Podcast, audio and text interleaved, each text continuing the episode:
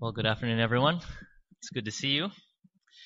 Um, last week, I spent a few days, or over this last week, I spent a few days at Wilson's Promontory uh, starting Sunday, and uh, it's the first time that I've done an overnight hike in Australia.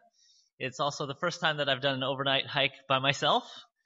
Um, when I was growing up, as my friends and I would hike through the mountains in the U.S., we would always kind of half joke and half hope that we wouldn't see a mountain lion or a bear. And the discussion would be, what's going to happen if there's a wild animal that jumps out? And we would kind of joke, but the reality is, like, the slowest one of us was getting eaten. That was, that's just what was going to happen. And, um, you know, it's kind of interesting just kind of hiking on my own. And there was one night, one evening hike where, you know, it was just dark and I'm just kind of walking through the trails. And I'll tell you, there's I was just so happy that kangaroos are not predators. there's just something about walking through the bush in Australia going, you know what? Anything that could possibly hurt me is smaller than I am. And so there was there was a degree of comfort there. Now, I, this may not be true, but I just feel like the further you get away from Melbourne, the bigger the kangaroos get. I, I don't know if that's true or not, but there's just something about walking through like the prom at night and there's these giant kangaroos just jumping around. You're like, I know you're not harmful, but you're just a really large animal. Um, I, I, also want to say thank you to Bernie and Mike who let me borrow their gaiters. Um, it definitely gave me a lot of uh, confidence just kind of walking through the trails. I did see a tiger snake that kind of went right uh, in front of me, and thankfully it was it was the back half of the snake, but literally uh, maybe one meter in front of me, tiger snake, and I was like, okay, and I was like, all right, I'm I'm safe, I'm gonna be all right.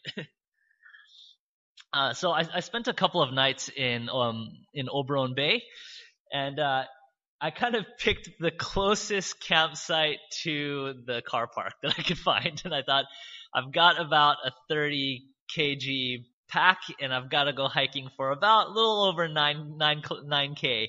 And uh, I'll tell you, I am not fit. I did not prepare for this, and it, it was it was rough. I, I remember the first 30 minutes of my hike. I took the pack off and I was like, all right, do I just go back to the car right now? And there was this hiker, and you could tell he was seasoned. I mean, his whole pack was streamlined. He was like in long clothes and like sunnies, and he was just he was powering through. And I watched him, and I was like, oh, all right. I just grab grab the hiking pack and just keep going.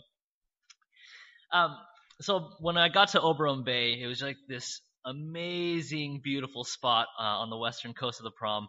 And um, you know, during my stay there, I, I got to spend a lot of time on the beach, and basically I just spent there and uh, spend time there. And for me, it was just, it was kind of like a spiritual retreat where I just felt I needed to connect with God. And it was the end of the year and I just wanted to get away and just kind of reset. And uh, when I got to the beach, I found that uh, there were large portions of the beach that were discolored. And I don't know if you've ever seen this while you were at the beach, but um, if you take a look at the ground, uh, what you'll notice is that there are just millions and millions of these sand spheres that just kind of cover the whole, well, actually not the whole beach, but a large portion of the beach. And I was so curious, and so it kind of led me to investigate uh, the origin and the purpose of these spheres. And as I walked along the beach, I found these tiny little crabs. And uh, I've come to know that these are called bubbler, uh, sand bubbler crabs. And basically, if you kind of just observe these little critters for long enough, you'll see that. Um, I don't know if the laser is going to work. No, I just blacked out the whole thing. Anyway, if you look at the very tip of the mouth of the crab, there's this little bit of sand that's kind of forming in the mouth. And what happens is, um, in low tide, as as the water has receded, it kind of brings this layer of sand, and these uh, sand bubbler crabs hop out and they take their pinchers and they rapidly shovel sand into their mouth actually and they eat the micronutrients that are in the sand. Now they don't eat the sand itself, but basically as they're shoveling sand in their mouth, it kind of creates this bubble of sand and it's like a mixture of saliva and sand and then they kind of kick it away from them and it creates these sand spheres. Um, now, at high tide, the crabs burrow into the sand, and the tide brings this fresh layer of sand and nutrients, and the process starts all over again. Now, what was interesting to me is that um, in the few days that I was at the beach, I kind of thought there would be flocks of seagulls hunting these crabs because if you just stand there for long enough, literally thousands and thousands and thousands and thousands of these crabs. And I just thought there'd be kind of like this feeding frenzy. And for the three days that I was out there, I never saw flocks of birds descend and kind of eat to their fill and fly away. And I just kind of want to show this uh, video. Oh, here we go. So basically, this is Oberon Bay, and as you just kind of look from one side to the other, literally millions of these sand spheres. Now, while the sand provides food, and I guess that's just going to loop through, maybe I. Okay.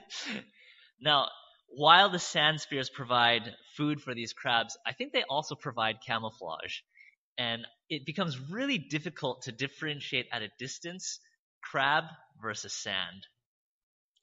And while one crab doesn't make a huge difference, a whole colony of crabs completely changes the landscape.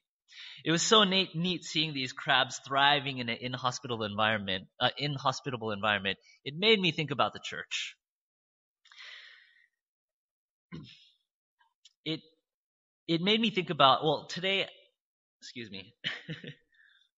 Yeah it just made me think about how these little these colony of crabs have the power to change the landscape and thrive in an unwelcoming environment. And it, it made me think about the church.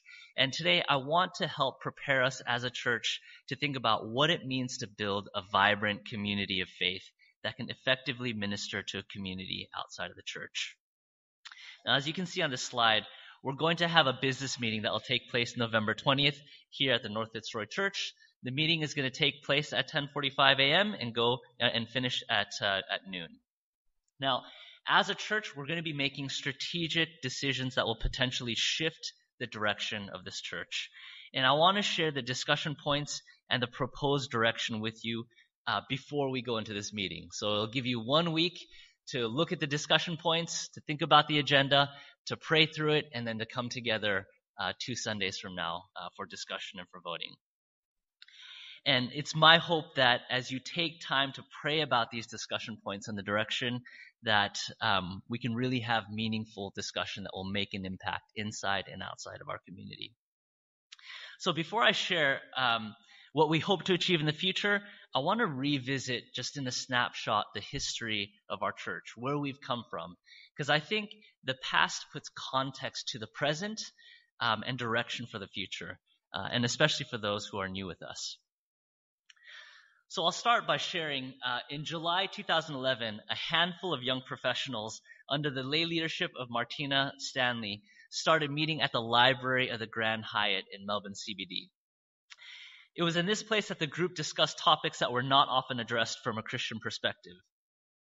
These individuals, such as Michael and his new wife Sam, found a unique opportunity to voice their insights in this new gathering, and they coined the group, uh, they named the group City Seekers. In July 2012, the group met at the Stanley home on a Saturday afternoon, and they found themselves dreaming of what church could look like. They valued open dialogue, relevance in ministry, and an inclusive and safe space where, uh, where people could explore faith. And thus, a vision was born for the City Church.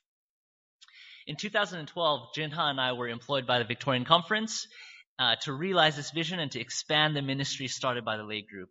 And together with the lay leaders, we transitioned the City Seekers meeting into small groups meeting in homes. Sometimes we met in our home, and uh, many of you would not have seen this apartment, but uh, back then we used to live in West Melbourne, literally right across the street from uh, the Victorian Market. And this is uh, right behind Witches and Britches. And so it was kind of like an interesting place to kind of walk through where you're like, uh, but yet this is the home for where we really started ministry here in the city. And, you know, there were so many social, so many Bible studies, so many meetings that took place uh, in this in, in this home. Sometimes we also met at Sam and Michael's home in Coburg. And if you look closely, you'll notice some similarities between Sam and Michael's home and the home that we live in today. Because after Sam and Michael moved out, we moved in. and so we've been there ever since. and you can tell the carpet is definitely not the same today as it was back then. Um, we can we can thank uh, the many years of use and our children for that. Sometimes we met at the Stanley's home in Doncaster. Now, the small group continued to grow in number, and uh, especially when Galen and Janelle brought their small group that they had been running uh, for quite some time to join our our group. Their small group met at Southern Cross, near uh, right across the street from Southern Cross Station, and they merged with us um, with our small group. Now, if you look at James, this is pre Kim, and this is pre-beard. what does James look like without a beard? This is what he looks like. now, I remember back then, Galen and Janelle, they were in transition, and there was a church that was uh, courting Galen and Janelle. They really wanted Galen to join their church. And I remember that church, and I won't, won't name the church, but they said, Galen, we'll make you an elder. Come join us. And Galen was kind of like, oh, you know, like I, I've, uh, I, I, yes, I can see myself serving in this church, and at the same time, there's Roy and Jinha here in the city. What should I do? And I remember he was in that time of thinking, in that, uh, in that time of transition. And one night, he called, he, he called me. He's like, "Hey, do you have time to catch up?" Drove out there, caught up with Galen, and he said, "Hey, we've made a decision. We're going to commit ourselves to the Melbourne City Adventist Church." And this is going back nine years now. Nine years. And ever since that moment, Galen and Janelle have been a part of our church. Um, so we spent a lot of time as a group and as a leadership team talking and dreaming about what kind of a church we wanted to start in the city. Now, I'll be honest, our original group, we were not all on the same page. Countless meetings, countless discussions, and of course disagreements as well. And you're familiar with that whole team building paradigm where you have to storm before you norm, right? And we certainly did a fair amount of storming. Now, in the end, our group went on a retreat to Phillip Island and we solidified a vision for the church plant under the name Melbourne City Adventist Church. And, you know, as a church, we don't often um, share our vision, our motto, and our values. Like, if I were to ask the question, what's our vision? What are our values? You know, even for myself, I'm like, I'd have to scratch my head and think about it. And I realize, you know what? This is something that we should probably discuss regularly so that we as a uh, body of believers can say, so this is what makes up our church, and this is why we do what we do. And and I think the more familiar we pe- uh, become with these values and the vision, the more we can discuss them and even at the business meeting coming up, we're going to be exploring, is this something that um, we continue want, uh, is this something that we want to continue to adopt? And so I want to share these visions and these values with the vision and the values with you, um, so that you understand our church and also in hopes that, um, yeah, more of the ministry that we do makes sense. So this is a vision of our church to be a growing, loving community where everyone can develop a genuine and dynamic relationship with God, to apply and share the beliefs and values of the Seventh day Adventist Church in a way that is relevant to the people of Melbourne. So we had a lot of discussion about what it was like to be um, young professionals exploring our faith as Seventh day, Advent, uh, Seventh day Adventists. And there was this question of relevancy are we as an Adventist church still relevant? And we had this discussion and we said, when we start our church, we want it to connect with things that people actually go through in their lives. We want to connect with the news that's going on. We want to understand how to live out our faith in the present day. We came up with a motto. The motto was loving God, loving others, exploring a Christ centered worldview. You know, this one statement has really guided and directed uh, the core of the core of our church. You know, the a significant part of our service on Sabbath is discussion time, and I, I think a lot of times. Uh, at least in the past, it wasn't really common to go to church, hear the sermon, and get to argue about it afterwards in a group. Do I do I agree with the pastor or do I disagree?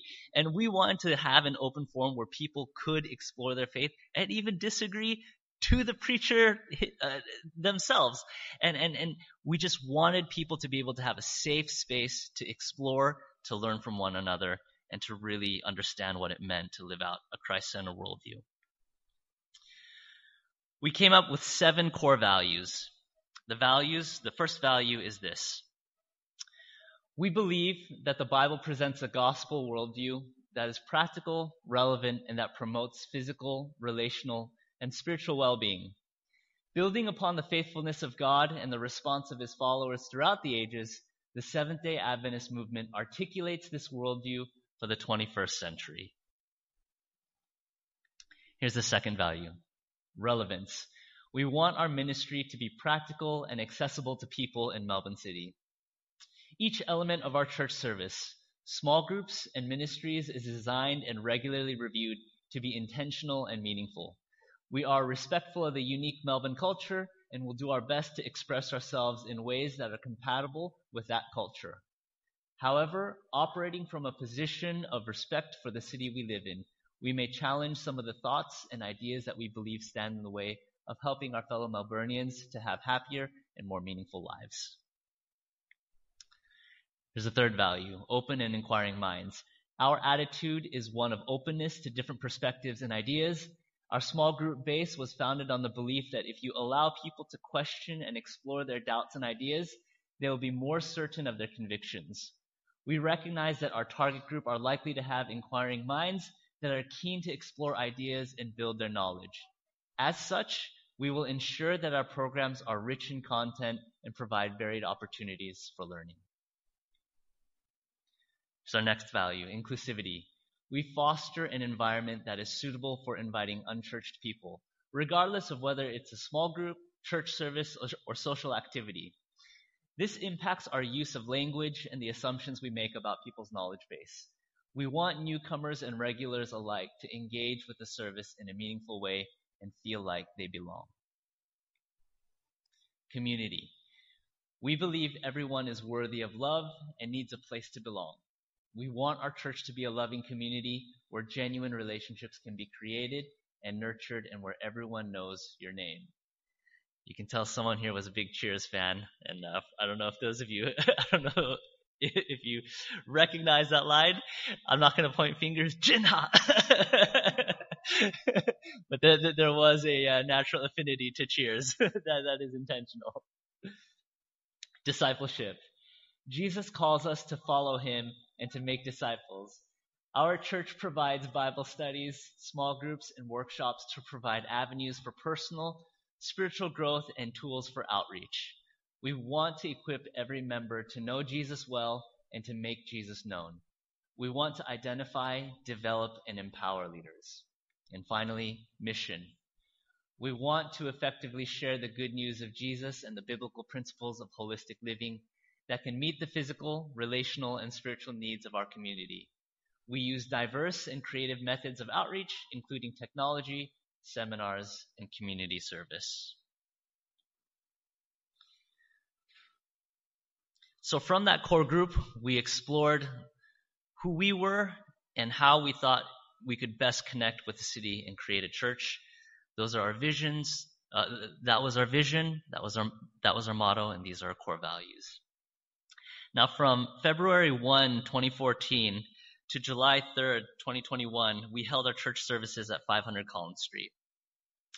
For seven years, there was a man by the name of Derek Rippingale, uh, an Adventist CEO who, who offered his office space to us on, uh, on Saturdays rent free. I remember when we were first asked to launch church service, we kind of calculated how much it would cost to run church service. On average, for a small space in the city, it was going to cost about $500 uh, per Sabbath to uh, run church service. And there was only a handful of us, and we kind of thought, okay, are we committing ourselves to this? And we thought this is going to be really expensive very fast. And uh, Derek was just someone, he was an elder out uh, in Lilydale that I had given Bible studies with, uh, like back in 2006. And so, you know, that's going back 16, uh, not 16 years, uh, more than that. A long time ago. the, the, stage fright makes the math, math uh, abilities completely go away. and so uh, one time I just caught up with Derek and I knew he was a CEO and I thought, hey, how do we run our church in a financially viable way? And I just wanted to throw different ideas by him. And Derek sat down with me at lunch and he said, Look, I've read through your proposal and it sounds like you're just looking for a place uh, to run church service. I've got a business in the city. Do you want to check it out?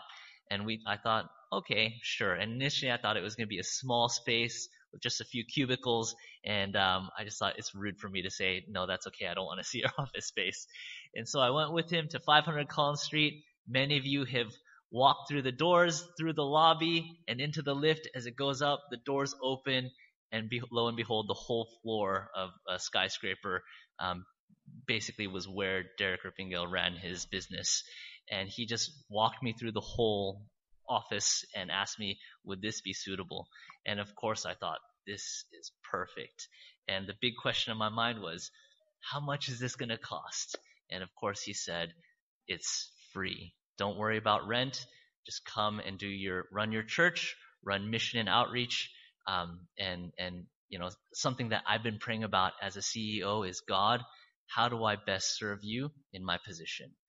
And um, you know, I was just floored by that, and he could tell that I was in. I was kind of thinking about what had just happened, and he said, "You know, Roy, there are people like me who are looking for people like you and your wife uh, that just want to do God's work. We want to help in that." And um, you know, we we exited the building, and and that night, as Jinha and I were looking at Google Maps, we realized that 500 Collins Street uh, sits on uh, Collins Street and Church Lane. And I emailed Derek Rippingale and I said, Do you know that your office space sits on Church Lane? And he said, I did not know that. And it's one of those moments where you just kind of see God doing a thing. And I'll tell you, um, I've actually said it many times before, but that one moment really served as a reminder each time there was discouragement and and the question of God, are we doing the right thing here? Like, are we? Should we continue on with this church plan, or do we just shut the doors and go, "Yep, we gave it our best go"? And each time we just kind of would think back to this moment and just say, "Hey, God led back then, and God is going to lead right now, even in the midst of this difficulty." Well, during that seven-year period, we had 347 worship services over 2,000 different individuals walked through the doors to attend Melbourne City Adventist Church. 87 people have become a part of our church community. There have been seven baby dedications. Three more babies have been born today, as you saw um, in the announcements. You know, it was incredible looking at my phone and just interacting with the parents this morning and just going, hey, how are things going? And then message comes through, twins are born. And you just kind of, uh, Kedson will one day come to the front and share the journey that uh, him and his family have gone through. These these babies, Levi knows. Levi, you're a big brother now. Um, soak it in. You're gonna have to share your toys tomorrow. no. That's true. They're not. You got me there. um, but these babies are miracle babies. Um, and anyway, you'll you, will get to th- you'll get to hear the stories of these babies. But my point is that the children's ministry has is exponentially growing, especially since the uh, pandemic. Um, thanks to the media team, we've live streamed uh, hundreds of services, and we now have 284 subscribers um, on YouTube um, on the Melbourne City Adventist Church YouTube um, site. And people that watch our, uh, our, our, service are people who are from Melbourne, they're from interstate, they're from overseas, and um, I guess it's not really supposed to be. A, it's just an interesting thing that your families tune in to to watch what we're doing here in church. And for me, it's just it's you know even though they're not present, this has kind of become a multi generational family church, and and it's what's reflected in this building in terms of like looking around and seeing who's sitting here does not reflect what actually happens each Sabbath. Eh, you know, for me, I'm kind of picturing the different conversations that take place between child and parent, where they're like talking about church. That for me kind of blows my mind a bit. But um, yet that's what has happened here. You know, as a result, there have been uh, the division run multiple training conferences throughout the year.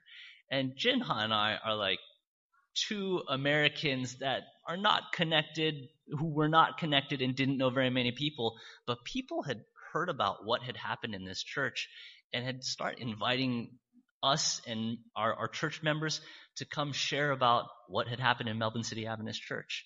And if you travel to other capital cities around Australia and you go, and I guess I already said capital cities, but yeah, if you go to the capital cities and look for a Seventh day Adventist church that is primarily made up of young professionals, it is a rare thing. It's a rare thing. And so people want to know what happened, what's happening in this church. Well, 12 people have been baptized. Three people have joined our church through uh, profession of faith. Sorry, that James, that was the that was the um, nod to the streaming services, the streaming that's happened over the years. and I think at 2019, this is kind of like the church had been gaining momentum and gaining momentum, and you know we were averaging almost 60 people a weekend at church, and it was just it, it it became something that was meaningful. Of course, in 2020, the pandemic came to Australia, and I'll be the first to admit when COVID-19 first became a thing, like I, you know, I was scrolling through Facebook and I saw one of those posts. Um, what does it actually mean to catch COVID-19? And people were just kind of um, commenting about uh, the dangers of COVID 19. And I posted something like, um, "All symptoms of COVID 19 are just like like small flu-like symptoms. It's not a big thing." And it was my way as a as a pastor to say, "Let's just keep calm and move on with our lives." Little did I know, right? And a, a medical professional actually quickly commented on my post, and I was like, "Okay, I'm wrong." I was like, "I'm sorry." I remember March 2020, we were hearing about the first cases of COVID 19 coming to Melbourne. And it was the Australian Grand Prix weekend. And lo and behold, our church retreat was landing on the very same weekend. And we had more people enrolled for that church retreat than had ever been enrolled before. And at, you know, at that time, we'd been running. I think we ran about six retreats, so it was something that was exciting. It's like, hey, we have over 60 people that are going to come to this retreat. It's going to be fantastic. And then the government decided, or like, uh, was it the FIA? Was it the government? I don't know. They shut down the 2020 Grand Prix, and the leaders kind of thought, hey, this is actually very significant. Uh, how do we act responsibly in this situation? And we had a quick meeting, and we decided, you know what? let's let's actually follow suit and we should we should cancel our, our retreat and that was the beginning of the end for me it was like no why are we shutting down retreat? Shut down retreat and then lockdown. And you all know what lockdown was like so i won't comment too much about it but that was the beginning of zoom worship service. And you know it was over two years on and off of meeting on zoom. And i don't know what it was like for you spiritually, but I remember for me, it was a challenge being stuck in the house, being stuck in the circumstances, and to really live out faith in a meaningful way. Well, fast forward to 2022, the lockdown is over, and the pandemic has officially been declared over. And I guess the question is here is our church now you know, if you think about it, it's like two and a half years. Uh, so this church has been around for about nine years. Almost one third of it has been in lockdown. You put that into perspective in the life of a church, it does something to a community of faith. And, you know, for me, it's kind of like, you know, there were moments where we had like five people come out to church on a week. Maybe it wasn't that bad. I'm, I'm probably exaggerating, right? I'd have to look at attendance, but it felt like there were five people at church it's a question of like, oh, what do we do next? And the reality is, I feel like the pandemic isn't actually over, right? Like we're still, you know, there's another wave of COVID that's coming through. We're about to hit summer. There are going to be crowds of people that are congregating and meeting, and this just it's not going away. So the question is, as church, as a church, what do we do now in this place? I want to update you on some of the events that have taken place. So, as many of you know, we applied for funding uh, to start a center of influence. And initially, our project was approved for almost $2 million to start a childcare center in or near the, uh, the city of Melbourne. And so we were going to start a childcare center, have something that kind of ministered to young families, and kind of connect our church next to it. And Jinha and I were going to provide like chaplaincy services and kind of get our young families to network with the young families that would attend the childcare center. And that was the that was the initial idea. Well, when the city went on lockdown, running a childcare a childcare center was just a terrible idea. So we actually we hired a consultant, and the consultant was like, "Do not do not do this." in summary, don't don't start a childcare center in the city. It's not a good idea right now. And so we waited and we waited and we waited and we waited. And as time went by, we caught word, um, hey, there's been an administrative decision that's been changed, and your project initially was a five-year plan for you to receive funding and then to become financially independent. But we are now only going to give you the first year's worth of funding. Well, that made the project no longer financially viable. And so the project basically um, was was canned at that point in time. There's probably a better way of wording that, but that's essentially what happened. And so we're like, okay, well, we still have the first year's worth of funding, which was still a very significant amount, like close to a million dollars, let's say. Well, we got word uh, about a couple of weeks ago saying, hey, there's been an administrative change, and um, we're not sure exactly how much you're going to get, but um, it's not going to be the first year's worth of funding. And so there have been several administrative changes, and I'm sorry to be the bearer of bad news, but that's just kind of what has happened now. And so that leaves us in a church in this interesting situation because initially it was like, hey, let's get all the planning done and then we can present it to the church and we can say, what do you think about this idea? We could all discuss, massage the plan, um, and then kind of move forward. Well, the plan now is, okay, what are we going to do moving forward? And so over the last couple of weeks, we've been kind of thinking and praying, God, what's next here? Like there's so many kind of roller coasters of what's what's what's been happening. And so as a leadership team, we've gone back and we've revisited uh, the core values of our church. And I've already kind of gone through each value in detail. And we just thought, let's look at where we are today and what we're going through as a church. And as I kept reviewing the core values, discipleship is something that really um, kind of stuck out in my mind. And this happened because I would have conversations with people at church or hear people sharing in discussion time or just have conversations in different spaces. And what seemed to um, reoccur is a desire to understand Scripture better for them, uh, for, for people to understand Scripture for, better for themselves. And people would say, you know, people would ask me questions and I don't feel confident in having an answer. Like, I wish I knew my Bible and had a robust theology myself. Or there would be discussions like, uh, I want to be able to share my faith, but I'm not sure exactly how or what that looks like. And so, as we were thinking and praying through, what do we focus on next? Yeah, uh, our minds just kind of went towards, or I should say, my mind went towards discipleship. And I just want to share a little bit with you about um, what the Bible says about discipleship.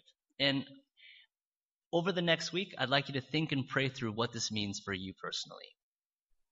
So in Matthew chapter 28, verses 18 to 20, I've gone a really long time. I'm gonna, I, I realize I just looked at my clock. I'm so glad that I did. I'm gonna wrap up pretty quickly here. Matthew chapter 28, verses 18 to 20 says, And Jesus came and spoke to them, saying, all authority has been given to me in heaven and on earth.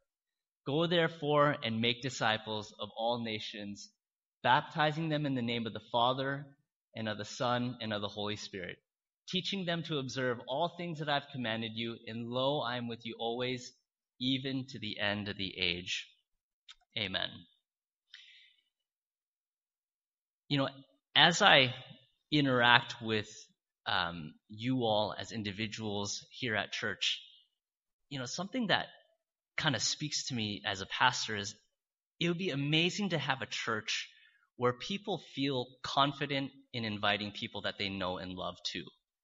I think there's something inside of the heart of those of you who attend here that value God, you, you value your spirituality, you value your relationship with Jesus.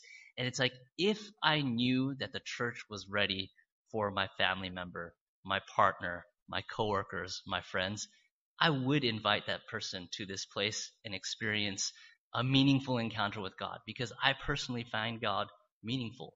And so for me, I just kind of thought, what would it look like to make our church a place where people feel confident about saying, yep, I know our church can effectively minister to people. I know people are going to encounter God in a significant way. And when you look at what Jesus told his disciples to do, basically he's saying, understand my teachings, understand what I'm about, and be able to share that effectively with those who don't know me. So there's this element of multiplication, there's this element of maturing, there's this element of uh, an outward focus. In 1 Corinthians chapter 1 verse 17, it's interesting when Paul talks about his own call, his own mission, his own ministry. He he doesn't directly quote the Great Commission that we've just read, but he alludes to it. Notice what he says in 1 Corinthians 1 verse 17. He says, For Christ did not send me to baptize, but to preach the gospel, not with wisdom of words, lest the cross of Christ should be made of no effect.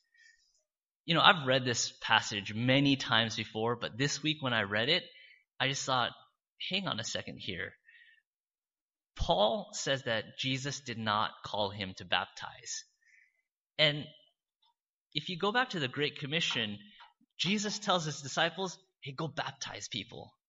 And I feel like when we think of discipleship, we kind of think of this cookie cutter um, outline, and we say all of us have to be able to do this. I don't know if you've ever heard it from the front. I certainly have. It's like every one of us is called to be a witness. Everyone, every one of us is called to make disciples. We're supposed to be able to baptize other people, and it is our job as a community. And what's interesting to me here is that Paul looks at this and he goes, yeah, baptizing is not for me. And, and what I want to highlight here is that it's not about taking the literal words of Jesus and going, okay, I need to apply every single idea here, and I personally need to do it. Because the reality is, some people are going to be effective at witnessing, and other people are not going to be effective at witnessing. And some people should not witness. And anyway, you take that with a grain of salt. But from observation, it's like, ah, there's something else that God is calling you to. And when I look at what Paul says, he is a disciple of Christ, and he just looks at this and he says, there's something, there's a ministry and a mission that God has called me to that I've committed my whole life to that is incredibly meaningful. But this one thing, it's not it. That's really interesting to me. And so for me, a part of discipleship is really having you discover what God has called you to do personally as an individual, to engage in his mission, to find a newfound purpose. And that's really um, what I hope that our church can achieve. Finally, 2 Timothy chapter 2, verse 2. And I've alluded to this in, uh, in the Great Commission, but I'll just mention it here anyway. 2 Timothy 2, 2, it says, And the things that you have heard of me among many witnesses, Commit these to faithful men who will be able to teach others also. It's one sentence, but there's like four generations of leadership that are mentioned here, where Paul says, Hey, from me to you, Timothy, go find someone else who can tell someone else to teach things that I've told them to do. And this is what makes church church the ability to be able to connect with other people in a meaningful way, and to multiply the experience that we have had in our own lives. So I hope that as you consider what makes church meaningful for you, as we have our business meeting, I hope that we can have a meaningful discussion about that. Now, here are the specific agenda items that we're going to be discussing, the discussion points that we're going to be looking at. One, what will be the next strategic focus for Melbourne City Adventist Church? I've spent a little bit of time uh, talking about that. Second, we're going to talk about should Melbourne City Adventist Church run a center of influence? Now, in my mind, there are two ways that we can do mission and ministry. One, we can reach out to people that we don't know by building a center of influence. Because if we run any kind of a outreach event or a program or a business, we really are reaching the community around the area that the center of influence lies in. And we really don't have control over who attends that center of influence. And so the question is, are we committing ourselves? Do we want to commit ourselves to reaching people that we don't know? Or do we want to build our church and create it into a place where we can effectively minister to people that we do know? The third thing that we're going to be discussing is what time do we want to run church service? Are we going to continue to run church in the afternoon or go back to morning starts? This has significant. This has a significant um, implication because if we decide we don't want to run church in the afternoon, there's already a church that operates in this building in the morning, and so we're going to have to relocate. Um, and then the question comes, where are going to where are we going to relocate to? And so we're not going to make a decision on location um, next weekend. We're just going to discuss: do we want to explore um, changing the time of our service from afternoon to, to morning, and then we can figure out what the specifics of that look like um, after after the meeting. So those are the main discussion points of the business meeting. We also want to ask you to fill out a survey.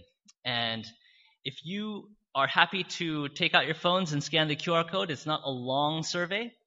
This survey is not really, this is not, this has nothing to do with voting. We just want to hear from you. We want to understand uh, what's on your heart and what's on your mind, and as a leadership team, we want to more uh, we want to be more effective in how we run church. And so, um, it would be great if those of you who are watching as well uh, could join us in the survey.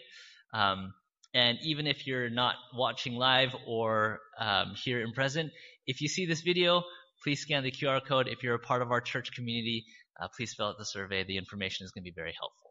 As usual, we have discussion questions, which will um, the QR code will also be uh, in the in the fellowship hall in the back. For those of you for those of you who are joining us online, feel free to scan the QR code, and um, we hope that you can find meaningful discussion from uh, today's service. I'm just going to invite you to join me for prayer as we close our service. Father God, as we consider the next steps of our church, as we consider what it means to really encounter uh, your will, not just for our lives, but for this community uh, of faith. And uh, we just want to surrender this to you. A lot of changes have happened uh, over the last few months and uh, certainly over the last few years of our church. But Father, we know that you have a plan. And even in the midst of uncertainty, uh, you desire for us to surrender to you, to hear your voice, and to really um, really seek your will. And so, Father, we do that, and uh, we just ask that as we uh, pray through and uh, ponder the next steps, that um, we would be able to have meaningful discussion and, and, and hear your voice. We pray this in your name. Amen.